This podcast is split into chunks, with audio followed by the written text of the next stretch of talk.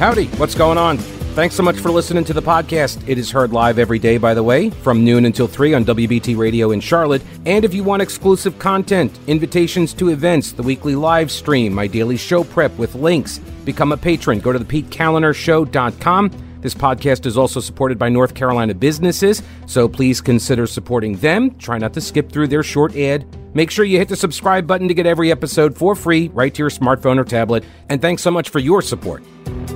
We have a development in the story of the Popo Bo Biscuit Baker beatdown that occurred a couple of weeks ago. Remember, this was the story about uh, a couple that got off their shift at uh, Bojangles and they walked across the street or across the parking lot or whatever. They walked over to the um, uh, to the bus stop.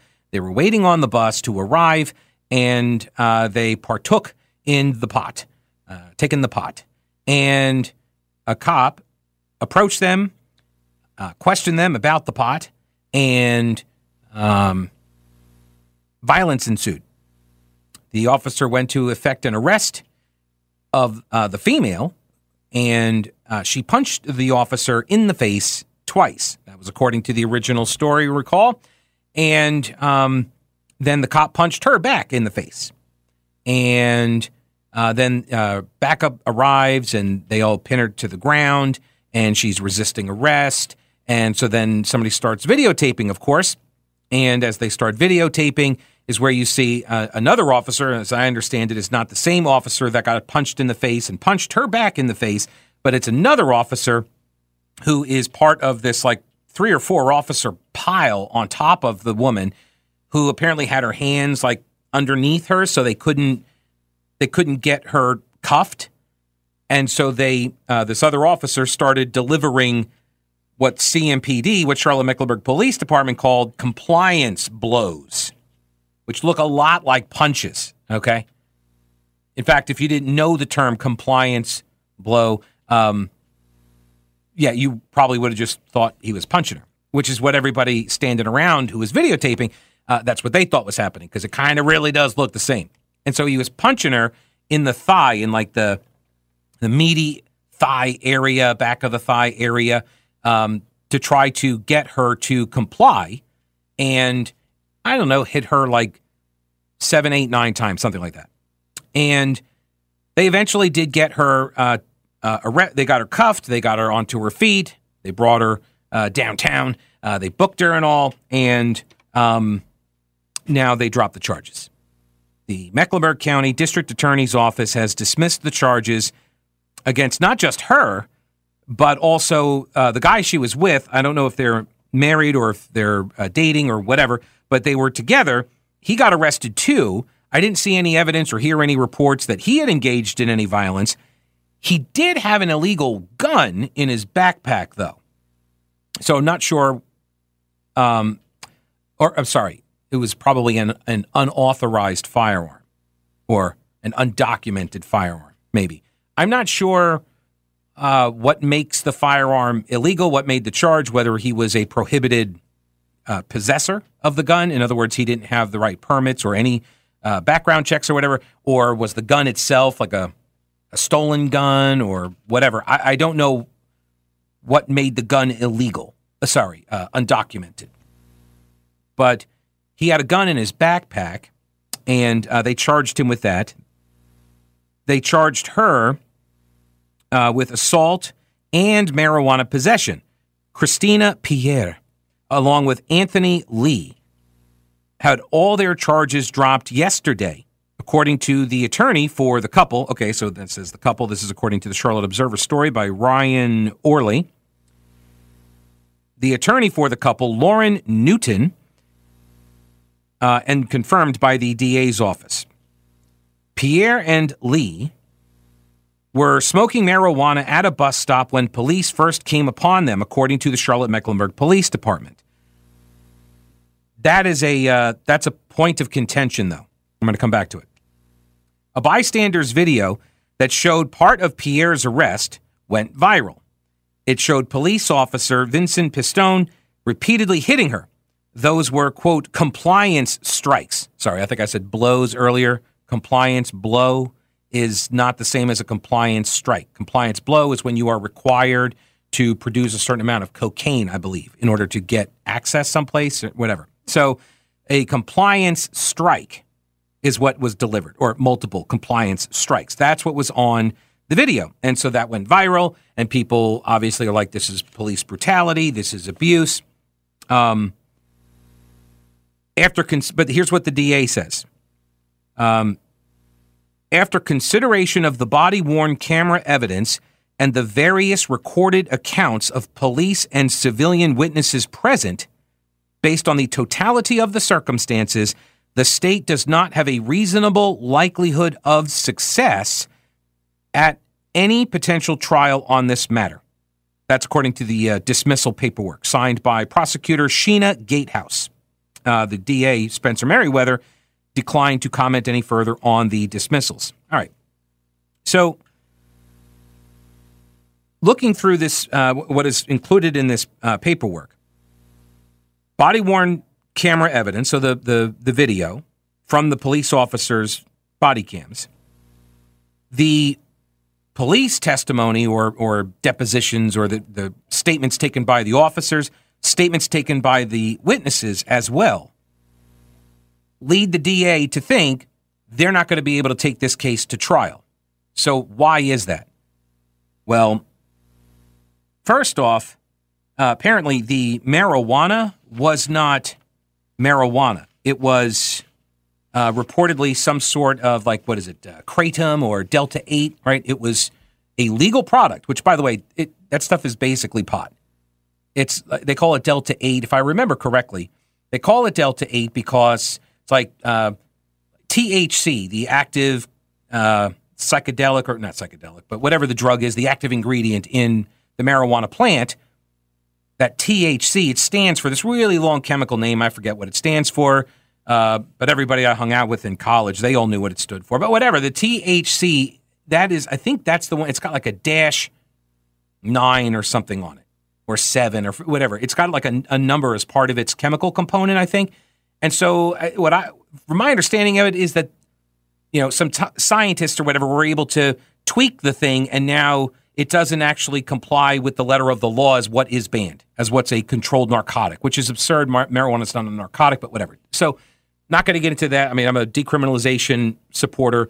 Uh, so, but I'm not going to get into that. This is just about like this different product that is legal. This is what they sell at the smoke shops and the vape shops and such. Um, Kratom, which is what K R A T O M, is one of the products, and uh, Delta 8, you'll see it sometimes as like a triangle with an 8 next to it. That's that's what they're selling. And so apparently she had some sort of uh, one of these knockoffs, right? One of these types of products. And apparently, according to some of the reports, she tried to tell the police this very thing. Now, the police are not going to be able to discern whether or not the product in her possession is legal or not because people take the uh, delivery mechanisms, these little vape pens and cartridges and such, and they'll load them up with actual THC components. They'll put, you know, real pot into some of these pens.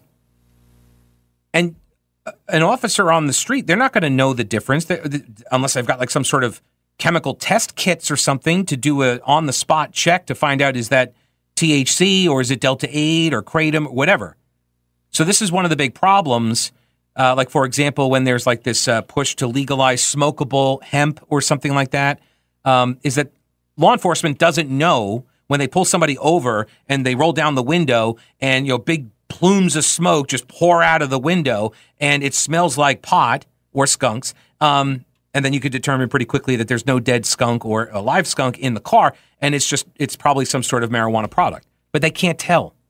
This is the big challenge. So they just stop enforcing those types of laws. And I suspect that might be a problem with this case, is that the whole interaction would have been based off of this initial suspicion that she was taking the pot, when in fact she was using a perfectly legal product in public around kids or you know whatever. But um, that might be part of the problem here. I'm just spitballing here. I don't know. All right. Do the current world events have you wondering whether we are teetering on the edge of catastrophe? Are you concerned it's going to reach our shores? Okay. So what are you doing about your concerns? Let me help. Carolina Readiness Supply at carolinareadiness.com. Whether you're looking to expand your emergency preparedness supplies or you have no idea where to even begin, Carolina Readiness Supply can help you. Food, water purifiers, tools, first aid kits, instructional materials, camping and hiking supplies even, because being prepared is just smart. Carolina Readiness Supply has 2,000 square feet of supplies and educational materials that you'll need for any kind of emergency. In Waynesville and always at carolinareadiness.com, veteran owned Carolina Readiness Supply. Will you be ready when the lights go out? The Mecklenburg County District Attorney dismissing charges against a man and a woman who were arrested in a viral video incident uh, earlier this month outside of a Steel Creek area Bojangles. Um, Christina Pierre and Anthony Lee had their charges dismissed. The DA's office, uh, according to the paperwork, says that uh, based on the totality of the circumstances, the state does not have a reasonable likelihood of success at any potential trial on this matter. But they did not elaborate, but they said it was consideration of the body cam uh, video off of the cops various recorded accounts of police and civilian witnesses that were present and the totality of the circumstances. That's the explanation they have given. Let's go over here and get Craig on the program, uh, maybe. Hey, Pete. Hey, Craig, how are you? Yeah, good. How you doing today? Good. I'm all right. What's up? Um, yeah, I think the DA's excuse is just a load of crap. Um, I think he realizes, you know, particularly since like the last five years or so, since all the riots in Ferguson and Baltimore in 2020, um, that if they get anything other than a jury that's half black, all the so-called community leaders, which are just agitators, are just going to say this was a, a sham trial. It was all you know, race systemic racism from the beginning. Um, and then if you have any white jurors on there, they're going to be scared to you know what to to convict for fear of you know them getting followed home, their family being attacked, things like that. Um, so he knows that they're not going to get a guilty charge. I mean, a lot of the jurors don't care what that the person really committed a crime. They're going to look at the police as being wrong here, and they're just going to vote not guilty, basically jury nullification. Well, but they could um, also, but they they could also just plead it down. They didn't have to drop all of the charges, just dismiss them all. They could have. No, I, they they could have had them plead away. to yeah. They could have had them plead to you know assault on a government official because that's on they the video they don't even want to try that. They they don't want to touch this. They're they're too scared of a repeat of what happened here when uh, that one criminal pulled out a gun and got shot. Keith Lamont Scott for me. Mm-hmm. Yeah, that guy. Mm-hmm. Um, so they, they just want this to go away, be out of the news. Um, and you know, I, I don't believe that lady. I think it probably was THC Delta nine pot in there. I mean, if I was busted, that's the first thing I'd tell a cop is, "Oh man, I got this at the, at the store." Well, that's so right. So this is a great point too. That when a cop approaches somebody and starts asking them questions, um, like the default is for people to lie to police about like everything. And so if you're the police and everybody's always lying to you about everything, um, then it's like, don't you start treating everybody as if they are liars? Um, because that's all your interactions are with everybody. Like you, I get pulled over and uh, you know how fast you were going. No, I don't. I knew how fast I was going. Give me a break. Yeah. Well, I'd like to see the uh, the the drug lab results, but since this has been dropped, we're never going to get those now. Right. Which is why I would think they would have waited at least to find out, or maybe they have, and maybe that's what happened. They found out that it it isn't, and now if it's if it's a legal product, now is that sort of the fruit from the the you know, uh, or yeah, fruit from the poison, poison tree. tree. Yeah. Well, they should come out and say that so that we're not left in the dark. That their silence, I think, to me, is deafening. Mm-hmm. Right. It, it allows the right. It allows uh, you know crazy talk show hosts like me to uh, just wildly speculate about all other reasons why. Right. Yeah. Uh, Craig, I appreciate the call, sir. Thank you. Yeah. No, that's a problem. Uh, they should they should come out and explain why they didn't think. Now, CMPD has asked for the footage of the body cam video to be released. It's got to go through the court. By the way, I, I am fine with the process that was set up to do that because I don't think all of the video recorded all of the time on every single police officer's body cam and dash cam need to be searchable for your your enemies basically to comb through and maybe you know call call in a report to my home address and then have them show up and then they can go and comb through the video of that interaction and then use that in a public way against me. Like that's not most of the time when you're dealing with a cop, it's not exactly the best day of your life. You know, usually it's one of the worst. So if there's a reason for people who are involved in the in the arrest or the the incident, they can have access to it. Their lawyers can have access to it, and if warranted, as determined by a judge, it then can be released. I'm fine with the process set up for that. Got this message from Gary. He says, "Pete, I am fine with decriminalizing pot. I'm not a fan of any of it in public, though. See, now I would agree with that. I think you treat pot in public like you treat um, uh, alcohol in public. You know, no public consumption. And you treat it like smoking cigarettes. You're not allowed to just smoke weed anywhere, just like you're not allowed to smoke cigarettes anywhere, right?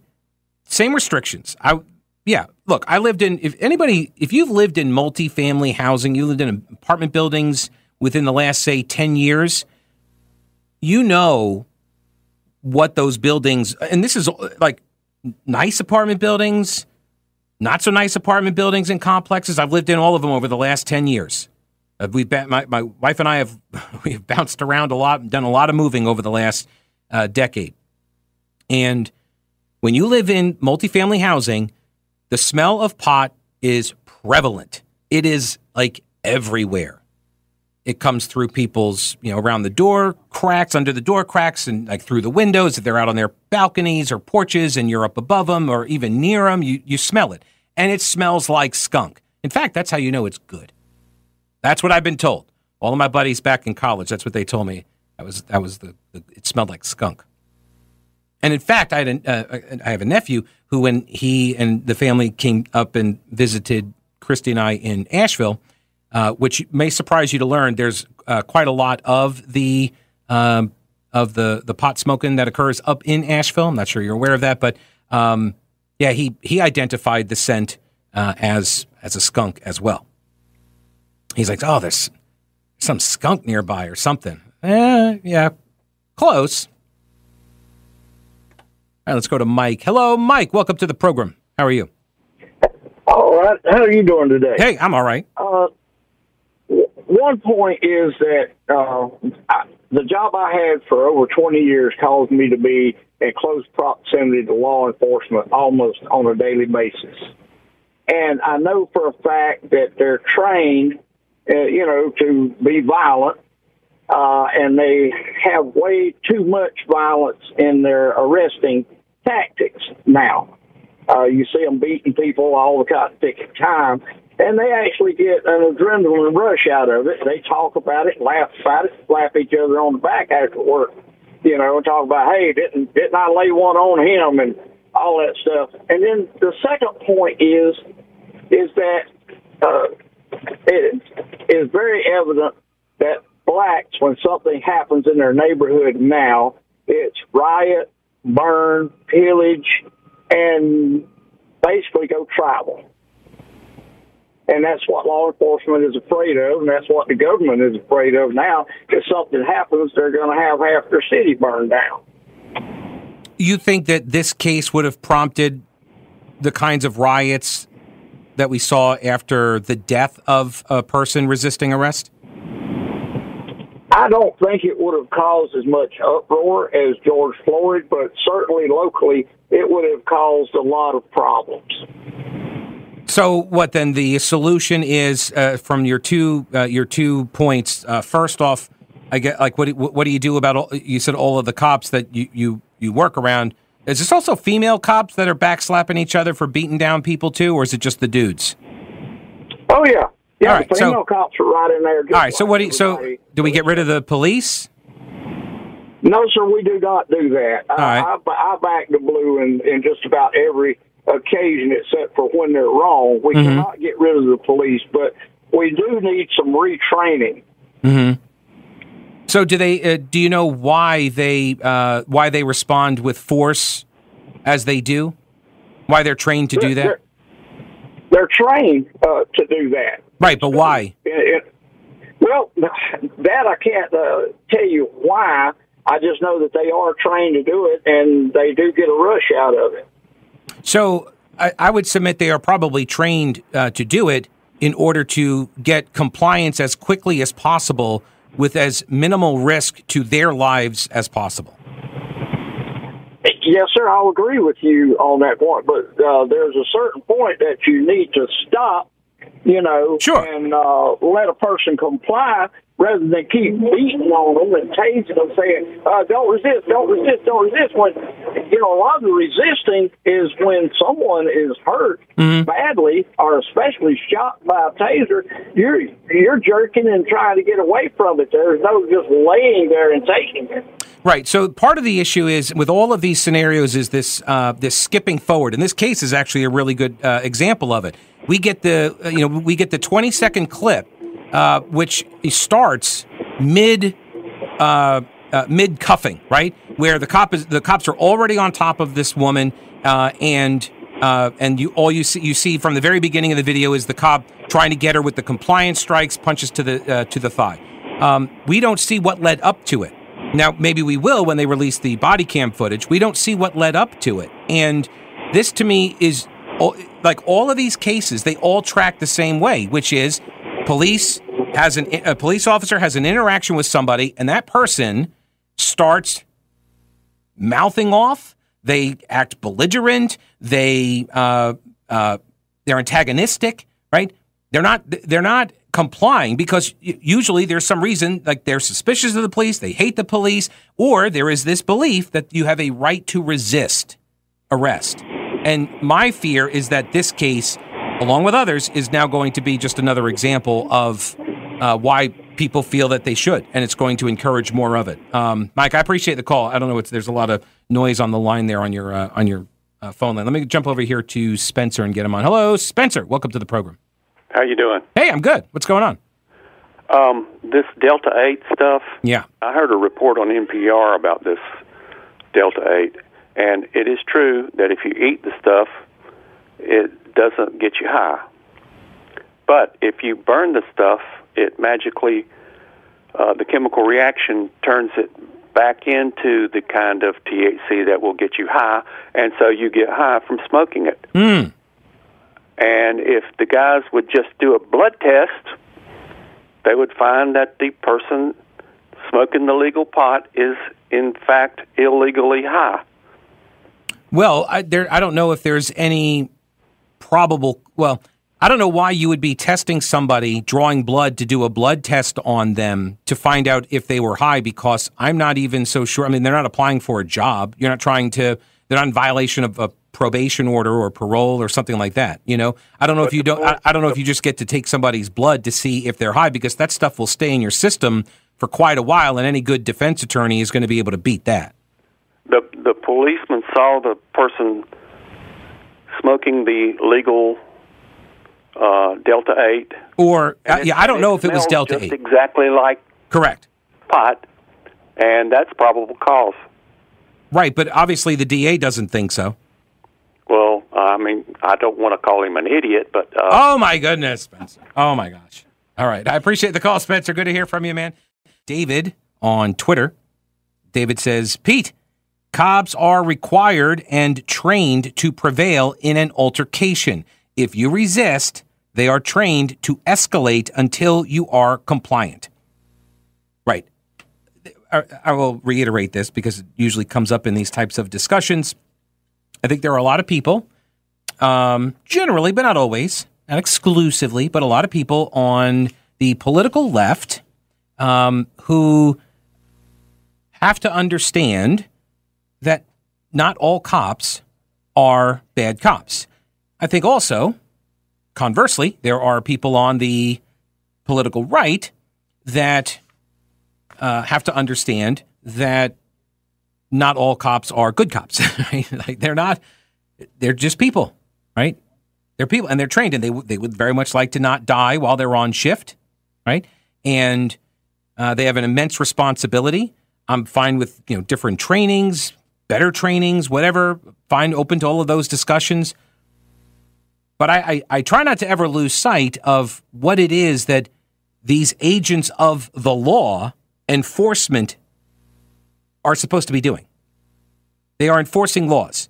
And it's what I always say to people on the left when all and every, whenever these types of uh, altercations arise if you want fewer interactions between law enforcement and civilians, and ergo, you would have fewer interactions that end up in violence or death, fewer interactions, if that's what you seek, reduce the number of laws. Pretty simple. Right? If there are fewer laws for cops to be policing, then there are, they're not going to have as many opportunities to interact with you and and jam you up on something. But it's usually the people who are, you know, first to knee jerk cry out about there ought to be a law. There are the same people that are screaming about the enforcers of those laws having interactions with people who are breaking those laws that you said there ought to be. All right, Gary, welcome to the program. How are you? Hey, Pete. Hey. First time I've called since you've been back in Charlotte. Well, Um, thanks. I appreciate it. Why so long? I mean, I've been here like three years now almost. I know I called you in Asheville. It's probably the last time I called you. Though. Oh, okay. Read my tweet. That's right. Okay. You got sidetracked on the pot.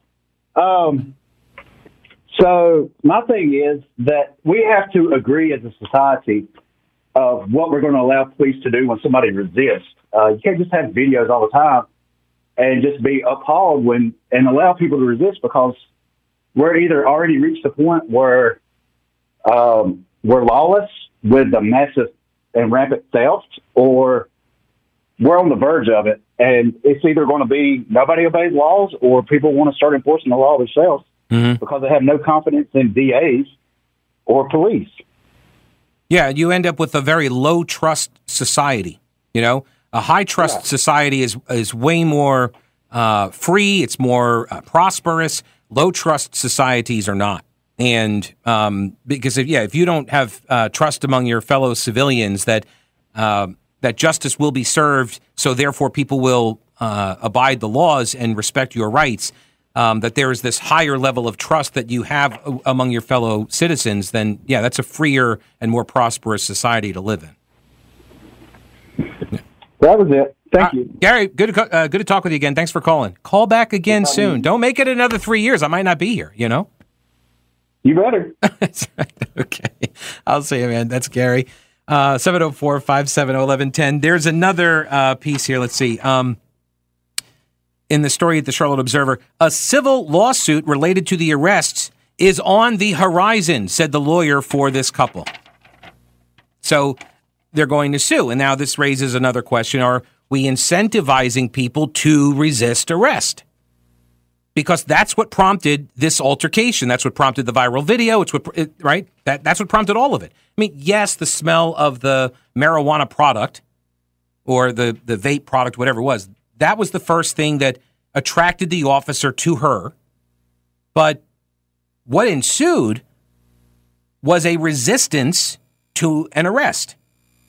And until people realize that the time to you know argue against your charges is after you've been arrested rather than before.